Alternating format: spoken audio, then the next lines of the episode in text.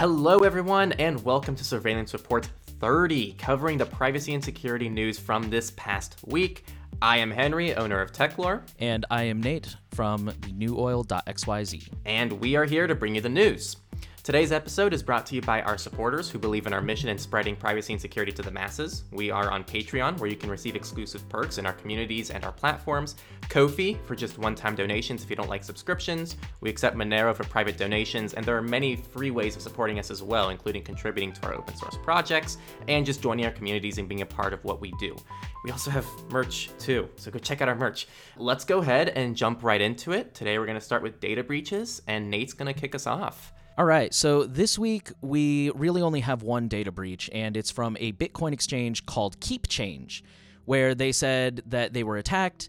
They fortunately stopped the attackers from stealing any funds, but unfortunately could not stop them from stealing user data. KeepChange is pretty new. They launched last year, and unfortunately, the stolen information included names, email addresses, transfer data, so you know your the amount you bought and sold and stuff like that, and hashed passwords, which hashed is always good. It's better than clear text, obviously. So if you use a strong password, that means it'll be hard for the criminals to break into those. After this attack, the company enabled Login Guard, which requires users to confirm the login via email before they can send any funds. So it's good to see them taking that initiative at least. Yeah, and something else to add to this. Uh, first off, this is a cryptocurrency exchange. Uh, this is very common. This is just another reminder that if you store cryptocurrencies in your exchanges, you don't own your cryptocurrencies. You should transfer them to your own wallets that you own. The best case scenario is you get a hardware wallet like a Ledger or a Trezor. The goal is to not store your cryptocurrencies in these exchanges. Yeah, it's worth noting, like you pointed out, this is a crypto exchange, and uh, these attacks are really common, but they're especially on the rise now because Bitcoin is seeing another surge, and it's so valuable and so widely used now. So yeah, this is just going to get more and more common. Hey, I, it, to the moon, right? To the moon. You got to hodl. Next up, this isn't actually a data breach, but this is something called COMB. And COMB stands for, let me make sure I get this right compilation of many breaches. So that's exactly what it sounds like. This is actually a compilation of many breaches, and it is massive. Uh, there are 4.7 billion people online, and COMB includes the data of nearly 70% of these users. So we're talking about billions of people that were affected by this. But again, this isn't anything new. It's just kind of a, a giant database of everything that's already been leaked. Now, one thing, there's actually a website, I'm going to leave this linked below. You can check if your data has been leaked as part of this. So I go ahead and, and, attach that. I don't know if this actually uses a different data set as Have I Been Pwned, but either way, you can cross reference both of these tools. All you have to do is type in your email and it's going to show you whether or not your data was involved. Okay, let's move into companies. Basically, the upcoming iOS 14.5, which is expected in a couple months, it's going to start routing all of the Safari traffic if you use the safe browsing feature they're going to route that through an Apple controlled proxy server. Basically, the way this works is if you have, it's called fraudulent website warning and it's under your uh, Safari settings. If you have this enabled, you're basically using Google's safe browsing technology. The way Google's safe browsing technology works is they check the website against Google's list. Google has a list of websites, and if they know that that website has a history of malware or fraud or, you know, just scam, stuff like that, they'll block it and they'll warn you. So Apple is attempting to preserve user privacy by sending that request through their server first and then to Google server. So Google is still seeing the website you're attempting to connect to, but in theory, they're not supposed to know it's you because it's going through Apple first and all they see is Apple's IP address. This is actually found on pretty much any Chromium browser at the very least. Uh, so if you download Brave, if you download, I think Edge, pretty much any Chromium browser has this feature built in. And even private browsers like Bromite. Bromite might disable this by default, but these are actually all settings inside of these browsers that say like do you want to check for fraudulent websites and this cross references google's the bottom line this is a security versus privacy issue if you're looking for better, better security, this is going to check the websites to make sure you're not accessing a phishing website, but it might come at a cost of privacy uh, depending on how Google is analyzing this traffic and using that data. It, it's kind of personal preference, and I think Nate had a better a better way of summarizing these, like his, his takeaway for this one. I, I think if you're a tech savvy person who kind of knows your way around the internet, you're pretty good at spotting suspicious websites, or if you don't really browse on mobile very often, which I don't think you should then it's probably safe to go ahead and turn this off just to get that privacy back. If you're not very tech savvy or you do browse a lot, it may be worth it to go ahead and keep it on again just for the the security of it. But yeah, it's very um it like I said, in theory, Google shouldn't be able to see that it's you because it's coming through Apple, but I mean, I'm sure they've got other ways to track you on mobile. So So up next, Yandex said that it caught an employee selling access to users' inboxes. So this was pretty much a rogue employee who had access to customer data, and they were selling it to people. Uh, yeah. Yandex, for those who don't know, is a Russian search engine and email provider. The employee, they said, and this is a quote from the article the employee was one of three system administrators with the necessary access rights to provide technical support. So basically, what they're saying is this guy didn't break into any systems he wasn't supposed to be in. He was just abusing the access he already had as part of his job. And they said he could have potentially compromised up to 4,887 mailboxes. So I think the takeaway here is this highlights the importance of a zero knowledge encrypted email provider, whether that's Proton, Tutanota. Uh, I know CTemplar is another big one that's getting really popular. I mean, this is really important. A similar story happened last year with a Yahoo sysadmin who was accessing mailboxes looking for nudes. So this is becoming a real big problem, unfortunately. Yeah, and people like to really uh, undermine some of the, the protections that are given by Proton Mail. I know a common thing is, well, by default, it doesn't give end to end encryption to external contacts. And it's like, yeah, but no email provider does, right? And actually, Proton Mail, you can end to end encrypt to external contacts. You just have to click the lock button and set a password. Um, I mean, that's that's the same for Tutanota as well. To, to- Exactly. To, to Tutanota's defense, they will warn you. There, there's a little pop up at the top that says like, "Hey, you're sending this outside Tutanota. We can't encrypt this unless you manually select it." So I'll give them that. Yeah, but- but I mean, like the, the point is that these tools still offer a very valid use case, and it's another good example of elitism of like, hey, well, they could still do X, Y, Z, therefore it, you shouldn't use this service. And it's like, okay, I know people actually have said, I'm just going to use Gmail because Proton Mail has this problem, and it's like, uh, Yeah, and I've, I've heard people say that. Like, is there a point to using Proton or Tutanota if everyone else is still using Gmail? And my logic is like, you're you're cutting that attack in half. Like, if you're both using Gmail, both inboxes are just as susceptible. But if at least one of you is using zero provider, then only one of you is susceptible to that. and, so. and also if you click the lock button on, to- on to- Tutanota or Proton Mail, there is end-to-end encryption, and Gmail won't be able to access the contents of the email. Now, I'm pretty sure Tutanota also protects the subject line, and I don't think Proton Mail does that yet. So They just just keep in mind that the subject line for Proton Mail still would uh, expose you to some extent. So don't put anything sensitive like your social security number in the subject line. Our next story, super quick one. Uh, it's Patch Tuesday from Microsoft. If you don't know, they pretty much send security updates for Windows and all their other most of their other software. Just update Windows. They fixed 56 bugs, including a Windows zero day vulnerability. So I recommend enabling automatic software updates, even though it's notoriously just awful on Windows. At least you're going to be secure. Here is a really interesting story. CD Projekt Red was hit by ransomware, and for those who are not gamers, then uh, and you're not familiar, CD Projekt Red is the company behind the latest game Cyberpunk 2077, which was the latest like big game that everybody was really looking forward to. Before that, they did The Witcher. I think they've done a couple other ones, but anyways, they got hit by um, ransomware. Fortunately, they said there was no user or personal data compromised. They may have gotten the source code for some of the games, including an unreleased version of Witcher 3, so that really sucks. What is really cool is CD Projekt Red said that they are not going to pay up and that they were actually keeping good backup. So at the time this article was published, they were already in the process of restoring their devices. Like I said, they're not going to pay, which is great. We need to see more companies not paying. And then just a uh, fun little addendum to that: the uh, the attacker is a group called Hello Kitty, and I just thought that was so amusing. One more real quick story: a Canadian telecommunications provider called TELUS has signed a 10-year deal with Google Cloud. The deal is part of Google's efforts to move into the telecom industry, and the collaboration will use AI to better use data in healthcare, agriculture, security, and connected home industries. So, if you're Canadian, that's just something to have on your radar. Also, on kind of on this note, Google's now, if you didn't hear, Google introduced their own VPN as part of their Fi subscription, and now they're hoping to introduce this VPN to iPhones. So it's now been announced that they're going to be rolling this out to iPhones soon as well.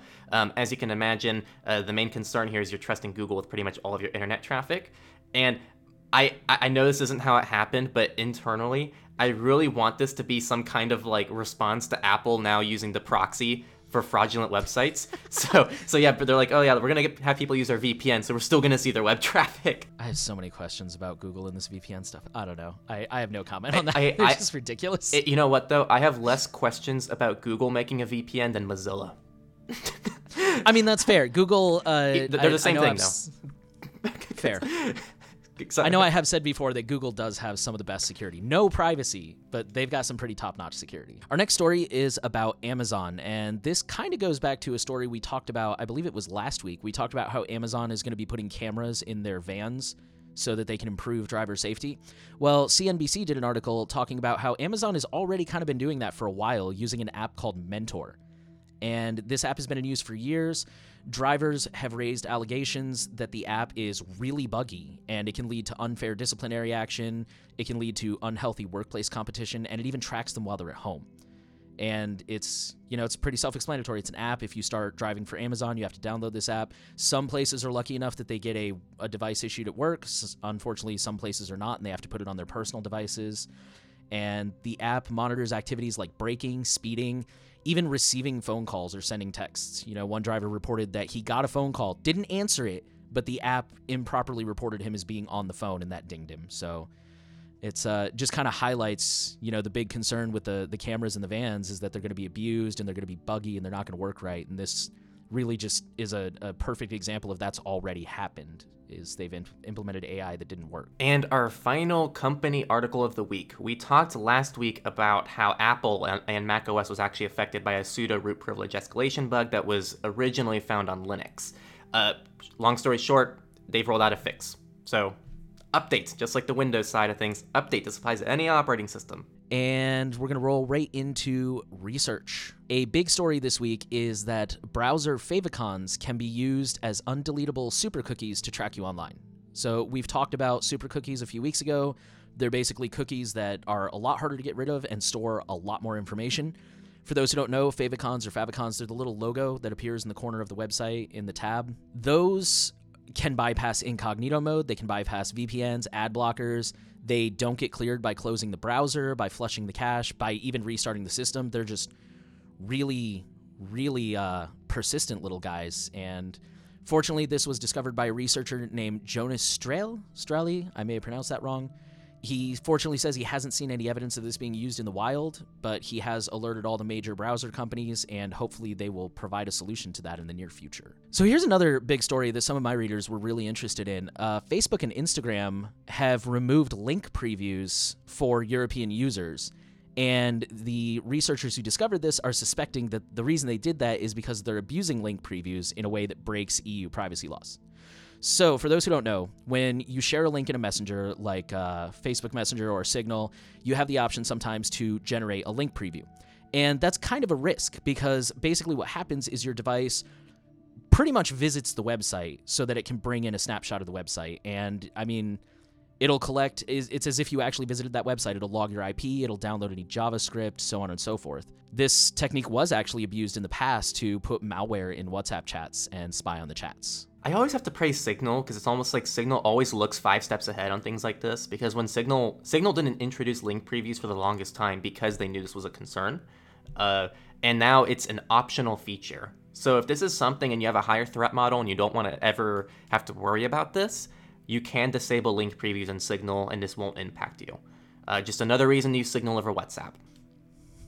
I, I do have some. I agree with you that Signal is great and they're very forward thinking they need to fix their implementation of that because if I disable link previews but you haven't, any link you send me will still pull a preview. Got it. So I learned that the hard way. Well, pretty much. So if you receive a link preview, is there any risk on your end or because isn't the link preview generated on the user's end before they send it? I'm pretty sure it's how that works. That's actually that's yeah, you're right. That is a really good point. But I mean, even still, if we're talking about like the WhatsApp example, the link previews were used to get into the chat and see the content. Got it. I wonder if they do anything so, to prevent that. Um, that's a good question. We should look into that, or if someone knows more context or insight into that, let us know. Okay, so the next story is just a real quick story. This is, uh, a, again, a proof of concept and an unfolding story. A Swiss company called Terra Quantum AG they have proven that quantum computing can break encryption for a handful of currently existing encryptions. So, at the time that this article was published, the research itself had not been published yet. This was just basically kind of a you know, headline, I guess, of an upcoming article.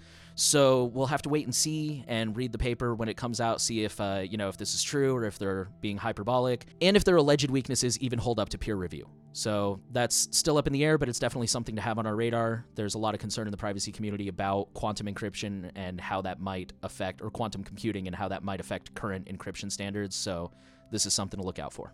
Uh, up next, to go back to messengers, Telegram, there was a whole research article posted about an issue with Telegram now that impacts privacy of their users. So there's already a lot of uh, criticism for Telegram because they don't enable end-to-end encryption in chats by default. So you have to use a secret chat to get end-to-end encryption for other users. But even if you do that, this new issue is going to impact you. So pretty much you can have disappearing messages so that a message disappears after an hour, a minute, or a week. And this issue pretty much found a workaround where Telegram caches this on Mac OS in an improper way so that the files are still accessible. Uh, so this is another issue that's plagued Telegram. Uh, there's been quite a few issues that Telegram suffered in the last uh, several years. Uh, it's still probably better than using Facebook, WhatsApp, and all these other tools. And make sure to always use secret chats. But again, uh, you have to trust the tool here. And in this scenario, there was a situation where it actually left the sandbox of uh, of Telegram. So it's a pretty serious issue. Okay, and our last research story is that there are old security vulnerabilities still left in millions of Internet of Things devices that are vulnerable to attacks. It's kind of well known in the, the security community that IoT devices are not very good at being kept up to date. Uh, a lot of manufacturers just push them out and then forget all about them. But there are old vulnerabilities that have been patched a long time ago for other like Windows, Mac, phones, all kinds of things that have not been patched on IoT devices. So if you must buy a smart device for whatever reason, make sure to do your research. Uh, some of them do get updated, so see if you can find one of those. And if not, just strong passwords, VLANs if your router supports that. And again, if they do get updated, keep that up to date. Now we're going to move on to the politics section, starting with US news. Uh, so, pretty much, cybercriminals have increased the chemical levels of a city's water system. Uh, this is just another infrastructure attack, which is uh, kind of the next big thing. It's so a cybercriminal in Florida accessed a water plant and attempted to raise the sodium hydroxide to dangerous levels. Uh, and this uh, this is also a an ingredient that's used in drain cleaners, so it's it's toxic to humans if it's in large doses. Yeah, apparently the operator said it's really common for people to like remote in from time to time, like managers and stuff, to like remote in and like do some work real quick. Are you serious? So originally. Yeah, so originally he was just like, oh, you know, somebody's in, whatever. But then he saw like they were messing with levels and stuff, and he's like, uh, hold on, that's not right. Do, I mean, for a couple things. One, can you imagine like handling that kind of stuff and just being like, oh yeah, just someone else is in the system again. Yeah, whatever, because it's such a common Yeah. thing. Um, and then the second thing is, what kind of person do you have to be to poison water? Like, what's there's no incentive for that. Just- yeah, that's just chaos. That's ma- literally mass murder. Now, so. now would my Brita protect me from this? so you're saying I should? Uh, I have a Brita filter. Should I go like pour Drano on it and see what happens? I don't know, cause I know. So I know Brita doesn't protect against like mercury. I like Brita protects from like all this different stuff. You have to get a specific kind of Brita to filter mercury. Can we actually recommend to our audience get a Brita to protect your water from hackers? I mean, honestly, I do it just because it makes it taste better. I know the city water is safe, but it just it makes it taste better. it's safe for now. Fair. Okay. p- good point. I, I think the the big thing about this story is infrastructure is a huge problem here in the U.S. Like we've still got systems. Like when I joined the military in 2007, we were still using a DOS-based text box program for my job, and like, you know, the government is really slow to update and upgrade and which I kind of understand because on the one hand it's expensive and there's always bugs and unfortunately they never see the good side of it. You know, we we caught this one attack. Who knows how many others have been stopped by a good IT guy who actually knew what he was doing. You never see when bad things don't happen. So unfortunately that means that cybersecurity moves to the bottom of the list because we never see the benefit. So but yeah, this uh, was a really big story that shows that this stuff does happen and it's it's potentially dangerous. I mean, this happened near Tampa, which is huge, huge city. Florida man Off- poisons water. And then, uh, just to add on to that story, real quick, uh, another article disclosed that so the attacker gained access through an employee's account. That employee's account was using the same password as his TeamViewer password. So, Remember to use strong, unique passwords everywhere and do not reuse passwords. Okay, so up next. So a, a little bit of context here. Borders. Borders are, have always been kind of a hot topic because uh, this is normally a place where you're searched. And normally there's, I guess, more of a reason to be searched, at least from a national security perspective. And so, pretty much, there was a previous case ruling that pretty much didn't allow copying of data without a warrant. And this has recently actually been overturned. So now, at least according to a, a single case, and I think this is technically still kind of unraveling, and we don't know how this is going to impact people yet. But pretty much, there was a court overruling that pretty much stated yes, there are actually situations where border agents are allowed to review and copy user data without a warrant. Like you said, this is still unfolding. This was the First Circuit Court. Uh, I believe they could still take it to the Supreme Court from here if they wanted to, and that would be the final authority. But yeah, previously they said no, you you can't search without a warrant at the border. Like you can't do advanced searches where they copy your data and they unlock the phone and all that. But this judge said otherwise. So that is unfortunately kind of troubling. It, it, I know it makes a lot of privacy conscious people not want to come to the US now. So um, up next, we're going to talk about net neutrality. So, a little bit of context. In 2016, I believe, we got Ajit Pai, who was anti net neutrality. And so uh, we pretty much uh, revoked all net neutrality laws in the US for those four years.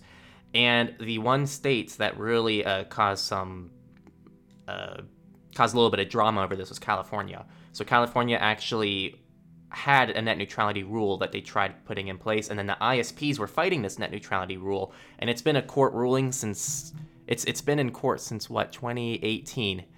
Yeah, I believe yeah, it's 2018, and pretty much uh, it's just kind of an update on this story. So the U.S. has dropped a suit against California because now we have a new administration, and they seem to be moving towards a pro net neutrality stance on things, which is all good news. And Ajit Pai, the most hated person on the internet, is now out of office. Oh man, you should have seen the day I read that in the headlines. I was like, yes. I remember we covered that in surveillance report. I think that was the first one we did together. I mentioned I that, so. and you were right. like, you were like, yeah, and uh, yeah. Um, we don't have. I don't always put both of our webcams on the the final video, but yeah, like uh, that. I remember like cutting that part out. yeah, that uh, that definitely had to be mentioned. Okay, and then our last USA story is the city of Minneapolis, Minnesota, is the latest city to ban facial recognition use by police. For those who don't know, Minneapolis is where the infamous death of George Floyd occurred last year, which sparked nationwide protests and has prompted many cities across the U.S. to review their police practices and their funding allocations, and that includes the police use of technology and data. So, this is a win. Facial recognition has been proven that it is not very effective on minorities. It has a huge false positive rate. And of course, there are huge concerns about using this technology during peaceful protests and other legal gatherings and the chilling effect that that might have on freedom of speech and the First Amendment. So, this is a win. And we do have one real quick international political story. A couple in British Columbia used their phone number for contact tracing, and the restaurant abused it by sending them promotional offers. Pretty self explanatory. The couple claims they have a phone number that they don't really use very often. They're pretty much only using it for contact tracing. And so they went out to eat, they went ahead and put the phone number down, and shortly thereafter they started getting text messages for promo offers from the restaurant. So this is a huge privacy abuse and a, a very big deal. All right, now we're going to transition to free and open source, FOSS News, and we're going to start with Signal. So last week we talked about how Signal uh, was pretty much, they weren't accused, but some researchers pretty much came out and said, hey, the way that Signal's trying to bypass the recent Iran uh, blocks for Signal isn't necessarily the proper way of doing it. And Signal was criticized because they actually removed uh, pretty much all of their everything the researchers posted through GitHub and the issues and all the different places they were trying to tell this to Signal, it was all removed by Signal. And so all the researchers were being censored essentially. And actually, I cut this out of the final surveillance report, so you viewers didn't hear this, but I was telling Nate afterwards, like, yeah, Signal's kind of notorious for just doing this because people don't follow their super specific protocols. So Signal doesn't they're just very strict in the open source community. And pretty much, yes, Signal just came out and said, yeah, these researchers didn't use our proper protocols of doing things. And we don't even think that the researchers' concerns are much of a security risk and that we're working on this in the long run. Because I know you were concerned about that last year, last week, Nate. Like, what do you think? Yeah, I mean, it's it's hard without having the actual um, post to look at because I know they said they posted to GitHub and they got taken down and told this isn't the place, go post on the forum. Then they claimed that they posted on the forum and got removed there too. Uh, like you said, Signal is basically saying, well, you weren't following the code of conduct. So, I, without seeing the post, I can't really confirm that. But I mean, Signal, yeah, their response was basically, look, this this vulnerability is not actually a vulnerability, and even if it was, these are temporary proxies. We're working on something long term. So, I don't know if that was necessarily the best handling, but it uh, it does make me feel a little better to to know that they're at least acknowledging the issue and responding and not just you know pretending it didn't happen. So that's good. Yeah signal again signal has a history with this of people being like well we tried to contribute they didn't do xyz and they're also very locked it's a very locked down open source uh, i guess protocol that they have which which is a pro and a con. I mean they're very efficient right? It's kind of like it's kind of like a dictator running things right? It's just like we're gonna do it this way no questions asked. We're going to do things this way, and it's probably why Signal is actually one of the most successful open source projects because they are so like locked in with how they do things. But it comes with uh, some cons, like this story. Yeah, real quick on that note, uh, there's a, a speech by Moxie Marlinspike called "The Ecosystem Is Moving," and I know you can find it on PeerTube and probably also YouTube and a bunch of other places where. Uh, in that speech, Moxie talks about why he doesn't want to decentralize Signal and stuff like that, and why he doesn't want to federate it. And yeah, it's worth checking out because he, he makes there are some good points. Like like you said, they're they're able to respond to issues faster. They're able to push out features faster. Um, they're able to push out the proper security, like make sure everybody's using the same version. But there's definitely downsides too, like we saw with well, we're seeing now with the censorship in Iran, and we saw when it crashed last month. So it's it's there's pros and cons for sure. But if anybody's curious what Moxie himself has to say on it, that's a his his own video that you should check out. Moxie's the CEO of Signal, by the way. Yes, thank you. Sorry. Yeah, no worries. Our last story for Foss is about Google, who is pushing out a new tool to help open source developers find security bugs easier. So they have launched the open source vulnerability website, the OSV, which they are hoping will be a little bit more open source friendly than the traditional CVE bug tracking format. Because, you know, with open source, you got a lot of forks, you got a lot of pull requests and different merges and different versions, and people are using different versions. It's just all over the place. So their hope is that with OSV, instead of being so rigid, it will be more flexible and make it easier for developers to report, manage, and fix vulnerabilities across the various commits and versions and forks and all that kind of stuff. And finally, we are going to move into our Misfits section, and we're going to start off with a story about apps, specifically one in the Google Play Store that infected 10 million users with a single update. It's pretty impressive. So there's an app called Barcode Scanner. It's pretty self explanatory, it scans barcodes. And for years, it's been totally fine. There's never been an issue.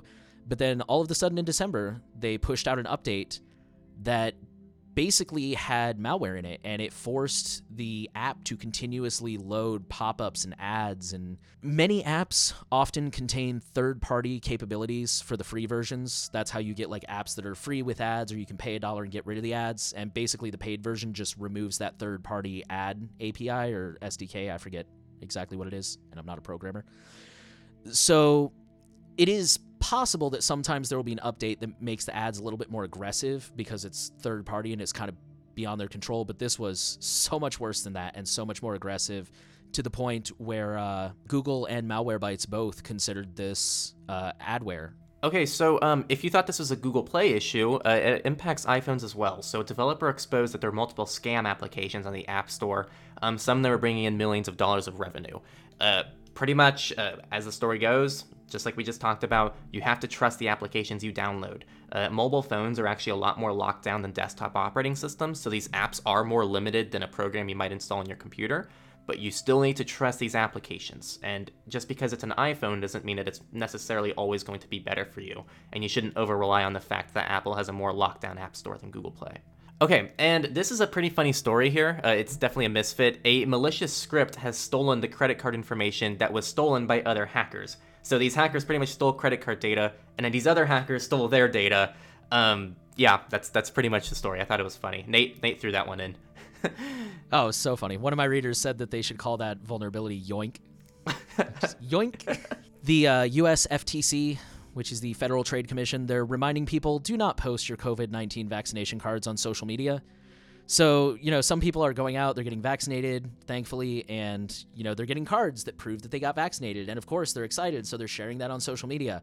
Well, these cards contain personally identifiable information like full name, date of birth, the date and location of the vaccine, and possibly other information. So, just kind of a reminder to people that you really don't need much information about a person to start stealing their identity or conduct phishing attacks and things like that. So, be really careful what you post online and you know, don't don't be afraid to say, "Hey, I got vaccinated," but maybe don't scan the card and post it. Okay, and then finally, we are going to end on a positive note. Pretty much a privacy win in Uganda, as data regulators have concluded that a ride sharing application called SafeBoda uh, was unlawfully disclosed. They unlawfully disclosed data to third parties because the consents relied upon for the disclosure were not specific, neither were they informed. I feel like I, I, said that in a very complicated way. Pretty much, this this SafeBoda ride-sharing app was caught sharing data with a third party and are now being held responsible for that. And this is a very big win in Uganda. It's just a big privacy data win that we wanted to throw in here. Oh, you may appreciate this. Uh, a couple nights ago, I couldn't sleep for some reason, and uh, so I just brought the phone into the room and started playing tower defense until. like just you know just kind of waiting to get tired so i just like put on put on some some sitcom and like was playing it and at one point my partner woke up and looked at me and she's just like of course you're playing tower defense. I think i it's like i'm trying to catch up man. Yeah the levels are, are getting harder and harder to to like it's hard it's getting really hard to level up. They just introduced a new thing. You know how we talked about how they like to keep you, you keep you roped in? They now introduced yeah they dropped a new map didn't they? Yeah they dropped new maps but they also dropped in the new uh it's like a tower emblem or, or like the it's like a sun god. Oh the little totem yeah, like a the, sun god totem. Am I thinking of something else? I think that something like that that just came out in the last update, and it's another thing now that you have to collect. and they incentivize oh, certain maps, so now it's like, oh, if you play this map now, you're gonna get five more of these totems, and then you can unlock. Yeah, I was things. gonna say you're you're gonna hate this because that's gonna go away after a while. I've seen them do that before. They'll like it's like a limited time, like they'll drop it for like a week or two, so you're trying to play as much as possible to like get as much I, I, as many items as you can before it goes away. Oh, I don't mind that then. I, I don't as long as if they get rid of it, then I'm cool with that. yeah, it'll it'll uh, at least in my experience, it'll go away in like a week or two. It's like a limited time event. All right, that everyone is all that we have this week. I want to thank you for listening. Uh, if you want to learn more about any of these stories, again, links are always in the show notes on GitHub. If you're interested in learning more about privacy, please check out Surveillance Report's parent site, Techlore, at techlore.tech or you can check out my site at thenewoil.xyz. Yep, Nate's site is awesome and he has very thorough resources. So go check out his stuff. Um, and a final thank you to our supporters who are helping us uh, bring all this content to you for free. Again, all support methods are down below, and Nate also has support methods on his site as well if you want to support the new oil. So, thank you again for watching, everybody, and see you next week on Surveillance Report.